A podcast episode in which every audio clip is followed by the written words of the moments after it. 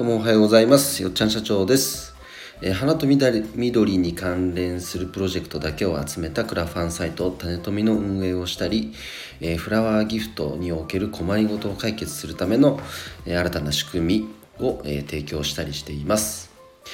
えさて今日はですね、えクラファンサイト種富の中で今現在立ち上がっているプロジェクトについて、えーご紹介していきたいと思います、えー昨日はね僕が立ち上げている、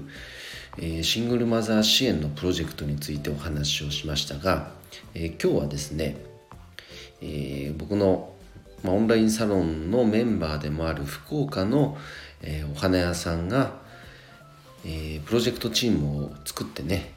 そこで立ち上げている、えー企画です。えー、と内容はですね福岡県朝倉市の、えー芍薬芍薬わかりますかねお花芍薬を未来につなぐプロジェクトというタイトルなんですが、まあ大まかな内容を伝えますと、えーまずその芍薬を育てている生産者さんがもう80歳を超えるおじいちゃんとおばあちゃんなんですね。そのお二人でやられていると。でもうさすがにもう年も年だからあの近い将来ねもう農家はやめようかと思ってるというお話をそのお花屋さんが聞いてえー、じゃあちょっと待ってよそれだったら何かせっかくのね芍薬なのですごく人気ありますから芍薬って。ファンが多いですからね。何かこう残せる形っていうのはないのかというところで花屋さん仲間同士でプロジェクトチームを作ってでそれを未来につなげていくための、えー活動ということで今回クラウドファンディングを、えー立ち上げていただきました。おそらくこれは、まあ、第1弾の企画としてこの芍薬畑を未来に残すというプロジェクトをやってますけど、まあそこから始まる何かこう街づくりとかあとはひょっとしたら他の地域でもね同じような課題を抱えている生産者さんっていらっしゃると思うのでその方々にも水平展開していけるようなことも想定しているんじゃないかなと勝手に思ってもいます。で芍薬っていうのはですねそもそもあの例えば国内で言えばそれこそ僕が住んでる長野県とか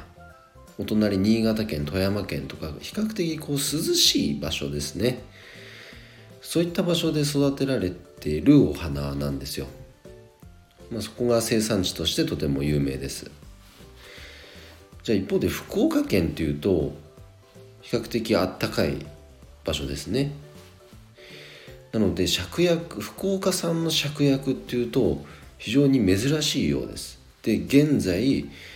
えー、と福岡県内で芍薬の生産をしているのはもう2軒しかないって言ったかな。でそのうちのこの1軒がこの朝倉市のおじいちゃんおばあちゃん。だから朝倉市唯一の芍薬農家さんなわけですよ。なのでそこで取れた取れたての芍薬はやっぱり福岡市内とかね、まあ、福岡県内で主に流通されてるのかと思うんですがその皆さんにとってはとっても貴重なんですね。だからそれがなくなってしまうっていうのはあの非常にこうもったいない。これだけねしかも人気のあるお花ですから。だったら何か残せる形を模索しようじゃないかというプロジェクトなんです。芍薬分かりますよね。あのつぼみの状態だとあの卓球玉みあ卓球の本当ボールみたいにもうまん丸しててね。でそこからみるみるぶわーっと咲いてで最後は花びらがポタポタポタって落ちていく。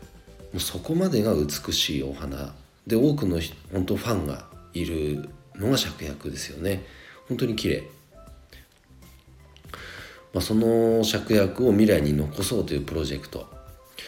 例えばリターンで言うと面白いですね。えっとおじいちゃんとおばあちゃんの3時のおやつ券500円。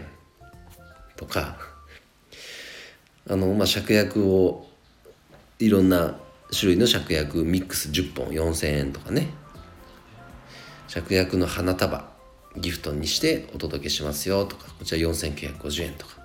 バスケットにアレンジメントとかいろいろ芍薬をふんだんに使ったリターンも設定されてるのででただこれ今すぐこのリターンがいただけるっていうことではなく、まあ、時期が当然ね、うんと、福岡だと母の日前ぐらいか。うん。4月5月。国内では比較的早い段階で楽しめるのかな。うん。でその時期ですね。だから2022年のその時期4月中旬から5月このぐらいにかけてお花が届くというようなイメージになりますがあのー、ぜひねこういった応援がたくさん集まれば集まるほど生産者さんを未来につないでいくことができる。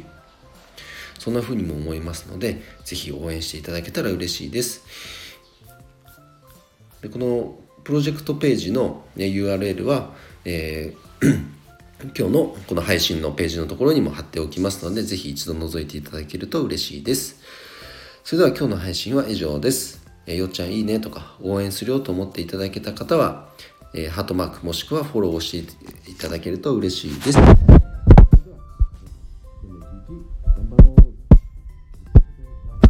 バイバイ。